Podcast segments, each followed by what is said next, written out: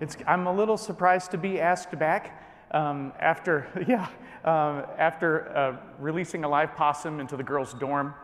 Um, and yeah, and when N.T. Wright was staying over at the Asbury Inn, we thought it would be fun to kind of prank the lady at the desk at like 11:30 at night. So we called and said, "Hey, we'd like to ask N.T. Wright if he wants to go to Waffle House with us. Can you ring his room?" And she did. Right, and this very disoriented British man said, "Hello," and, and we were like, "Ah!" and hung up the phone. And I was on the chapel team, so the next morning when I'm like wiring up with this microphone, I have to act like I'm not the reason he's tired. Um, so, anyway, it's good to be here. Um, and uh, so I've been out in the field for about 13 years or something like that. Um, and uh, I guess not unique to pastoral ministry, but every area of life I've noticed in my parenting and in my friendship and in my community and the stuff that has nothing to do with church, the stuff that just has to do with personal finances, whatever. There, there is a consistent challenge um, that I ran into that seemed like it was going to be easier before seminary because, you know, in seminary it's easy to figure out what everybody else should be doing. And then you have to do it. You know, and you're like, oh, wow, gosh, this is a lot harder than I expected. And um, at the essence of that, I think what I boiled it down to, what constantly I, I'm struggling with, is I want to do God's work, but I end up doing it the world's way. I want to do God's work. And I know people, they have a heart to do good things. They want to see Jesus lifted up. They want to live their lives right most of the time, you know, most of the time. Um, we're trying to figure out how to put things together. We're trying to figure out how to lead right. We're trying to figure out how to, how to have a, a professional counseling business well. We're trying to do academics, well, whatever it is. Most people that are trying to follow Jesus, I find, are trying. They are. Um, but the gravitational pull to doing those things the world's way is so strong. And it happens because of our own expectations or others' expectations that are put on us. Um, it happens because we want to do it right. And it happens because we feel like we need to do it fast. Um, sometimes it's because it feels like a paycheck is attached to it uh, or, or, whatever. It's just the, the water we swim in. And it's hard to remember to keep coming back to if we're going to do God's work, it needs to be done God's way. And I, have sympathy for the constant realizing, oh no, I've done it again.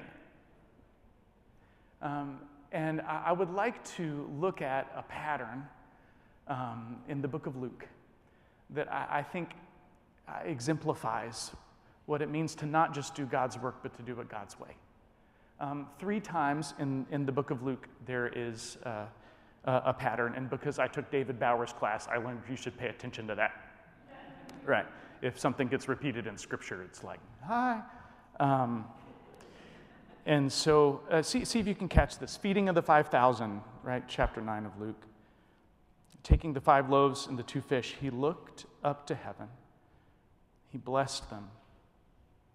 He broke them and he gave them to his disciples to distribute to the people. Check, check this out. Last, last Supper. And he took the bread and he blessed it and he broke it. And he gave thanks and gave it to them, saying, This is my body given for you. Do this in remembrance of me. Road to Emmaus after the resurrection. Good Easter season text. When he was with them at the table, he took bread, blessed it, broke it, and began to give it to them. And their eyes were opened and they recognized him, and he disappeared from their sight. And they asked each other, Were not our hearts burning within us when he talked with us on the road? And opened scripture to us. I'm assuming you saw it. Jesus is in the habit of taking things, blessing them, breaking them, and giving them as a gift. And that is also starts to be, it's a pattern of his own life, right? It's the pattern of, of his own life. And I, I think that this has to do with not just doing good things, things for God the world's way, but this is God's pattern, if we could oversimplify things. That Jesus was taken, he was, it was like God put his hands on him, selected, individual. I, I know our culture is too individualized, um, but I don't want our, our um, Reformed brothers and sisters to be the only people that get talked about, talk about being chosen by God that we have our hands put on us by a loving God that knows our name and wants to look us in the eyes. And, and I, it's not just that I want everyone, which is true, it's I also want you. I want you. When I was uh, my first year at seminary, I was in Orlando at the Orlando campus, perfectly happy. And, uh, you know, to speed up credits, I took a J term for two weeks and I came up here and I was staying in um, one of the older dorms over there. And I hated it. Not the class, I liked the class. Um, but I hated two weeks of feeling like I knew no one. Campus seemed empty. It was cold, it was wet, it was January, um, and it was just kind of overall depressing. And I was uh, walking around at night in the cold because I was that bored um, over by you know, the, the holy space by, by, by John's statue. Um, and, and this guy I have never seen before walks up to me at night and says, Hey, what are you up to? And I said, Just walking around. and, uh, and he said, Well, come over this way. Where I come from, that's a drug deal. But, but I'm bored. So, so I follow him. He goes around the corner to a little metal gate, opens it up, leads me into a small square garden area, punches a combo lock into a door, opens up to a round communion chapel and says, This is a good place to pray, and walks off. And I went in and prayed. And I left knowing I needed to pack my bags and move. And uh, not because I wanted to, that's tough to explain to people. Why are you moving to Kentucky? Because God told me to. Is it the academics? Are the academics better there? No, I don't want to go. I feel like God's telling me to. Is it the community? Is the community better? I don't want to go. you know, and um, but trying to follow the Lord, not to be over dramatic, but you know, figured out how to change my life and move here. Um, and there's this sense sometimes that God puts his hand on us and looks us in the eyes and says, We're gonna, we're gonna change everything because I've been with you. And we need those moments. The challenge with, with remembering that is that most of the time when I drift into doing things the world's way, it's because days just feel too normal. You wake up and you do the day the best you can. The best you can, but you just do the day. And when I, when I forget that I'm chosen, selected, that the Father has put his hands on me and looked me in the eyes, that's when I feel like I need to earn something, when I need to produce, when I need to advocate for myself rather than let the Father reach out and say, You're mine. And it's not just that, that he chooses us. Jesus also, when he gets his hands on somebody, he blesses them. It's dangerous to, uh, to dig into Greek because I only had one semester of it 15 years ago, and I'm standing in a seminary, but we're going to try a little bit. Um, the word all three times is eulogio. You, good, logia, word. He speaks a good word when he gets somebody in his hands. He speaks a good word. We remember this with Jesus right after he's chosen the, the Lamb of God, take away the sins of the world. He has a good word spoken over him. This is my son, whom I love. You bring me joy. Right? And in case you haven't noticed, the world is missing people that know how to speak a good word over one another that know how to get someone in their hands and bless them. Uh, this, this pattern choosing, taking, blessing, breaking, giving as a gift all of that is to be done in the context of community. Because it's hard to speak a good word over myself when I need it. But someone who can represent the Father for me, full of the Holy Spirit, that they can put their hands on me and speak a good word over me. Those are the moments that I can remember that I can do God's work God's way. That I already have my identity received from the Father, spoken over me by, by the power of the Spirit. This is my son. I love you. You bring me joy. Sometimes I need that from the people around me because um, some days it feels like I am anything but. Not so much in the dumps, but just forgot. Just forgot. So, who do you have that you need to get your hands on and eulogia all over them? Who do you have in your life that they need a good word, a blessing spoken to them? You know, it's easy. The world's way, right, is to sit outside and, and, and lob criticism. Armchair quarterback, that decision's wrong. You don't understand what you're talking about. Why did you do that? This whole thing, you know, just pick it apart. Jesus, when he gets his hands on somebody, he speaks blessing. He speaks blessing. Then there's the tough one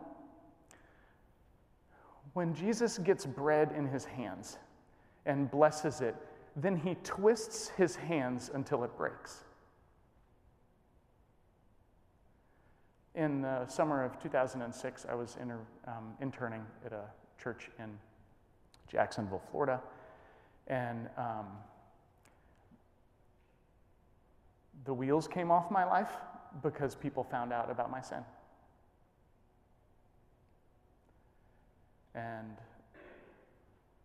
the girl that I wanted to marry didn't want to be with me anymore. I lost friends. I lost my internship.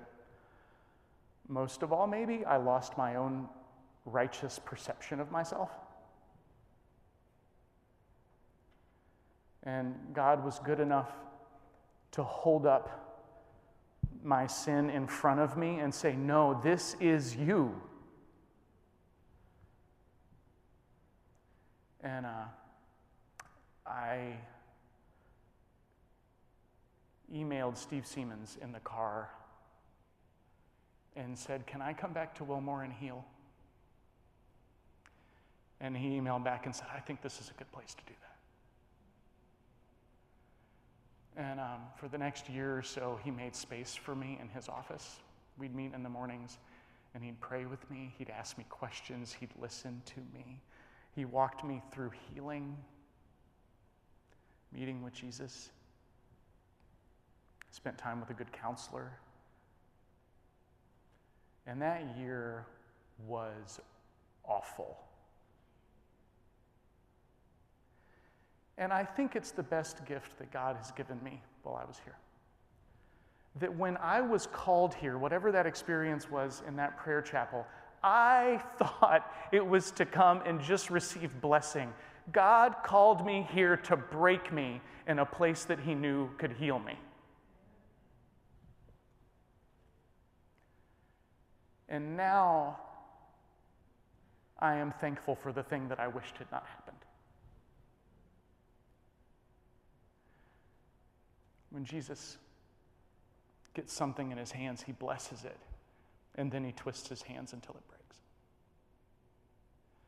JD was constantly saying, who was in charge of the chapel then, he was constantly talking about Philippians 3 10 and 11. I want to know Christ and the power of his resurrection and the fellowship, the koinonia, the intimate community of sharing in his sufferings, becoming like him in his death, so somehow to attain to the resurrection of the dead.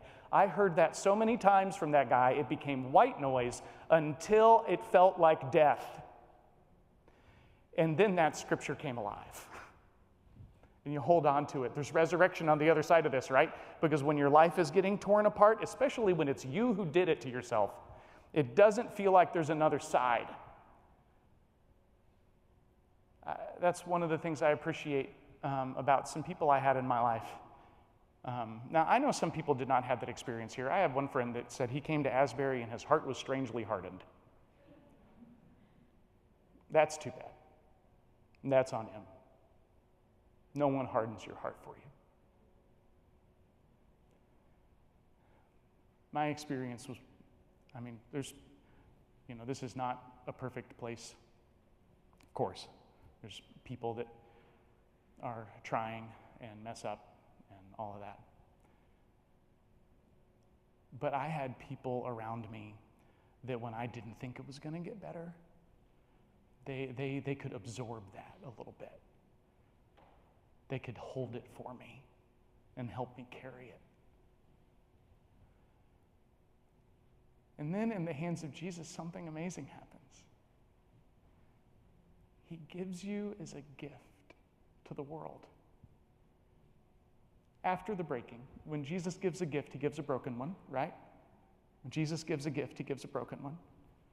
He doesn't have other gifts. There's no, there's no gifts without breaking. But then he gives you as a gift to the world. And guess what? It's not over. You got to go through like the whole cycle again. You know, it, it's not like, well, check the box. I did that, did that trip once. You know, Jesus turns out is into like process and refinement and sanctification, which sounds awesome until it's you. you know, like, gosh. But when Jesus gets you in his hands, it's because he wants to give you as a gift to the world. And the world, listen, the world's way, the world's way is to present perfect people who have overcome adversity because they are awesome. And the church is obviously not immune to that. Not, not just the structure of the church, but the people of the church. This, these are the stories that we, that we tell each other in, in our families and in our, our communities. And and I, I know why. They're, they sound like great stories. That's the story we want for ourselves. The story no one wants for themselves really is being taken, selected, not because you did something, but because God is holy love who can't keep it to himself. That he blesses you, not because of what you've done, but because of who he is, and he sees himself in you. And then the one, the one no one's signing up for, he breaks us. He breaks us. It was God's will to crush him, to put on him the iniquity of us all.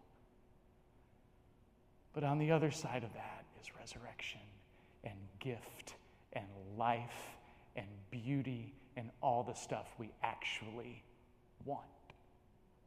Right? So I guess what I would I would just call you to is to be that for each other.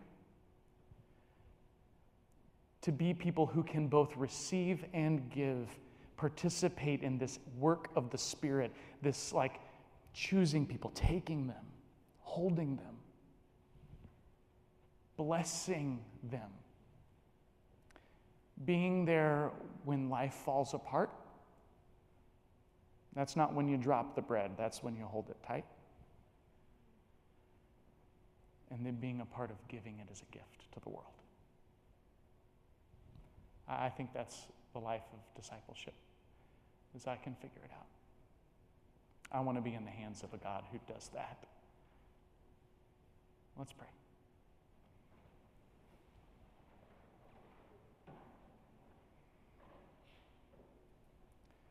Holy are you,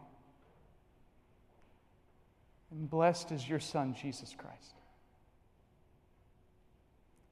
Your Spirit anointed him to preach good news to the poor, recovery of sight to the blind, deliverance to the captives, to set at liberty those who were oppressed, and to announce that the time had come when you would save your people. You healed the sick, fed the hungry, and ate with sinners. By the baptism of your suffering, death, and resurrection, you gave birth to your church, delivered us from slavery to sin and death, and made with us a new covenant by water and the Spirit. Jesus, you were taken, you were blessed, you were broken, and you were given. Lord, come do that in us and help us to be that for one another. It is in your holy name that we pray. Amen.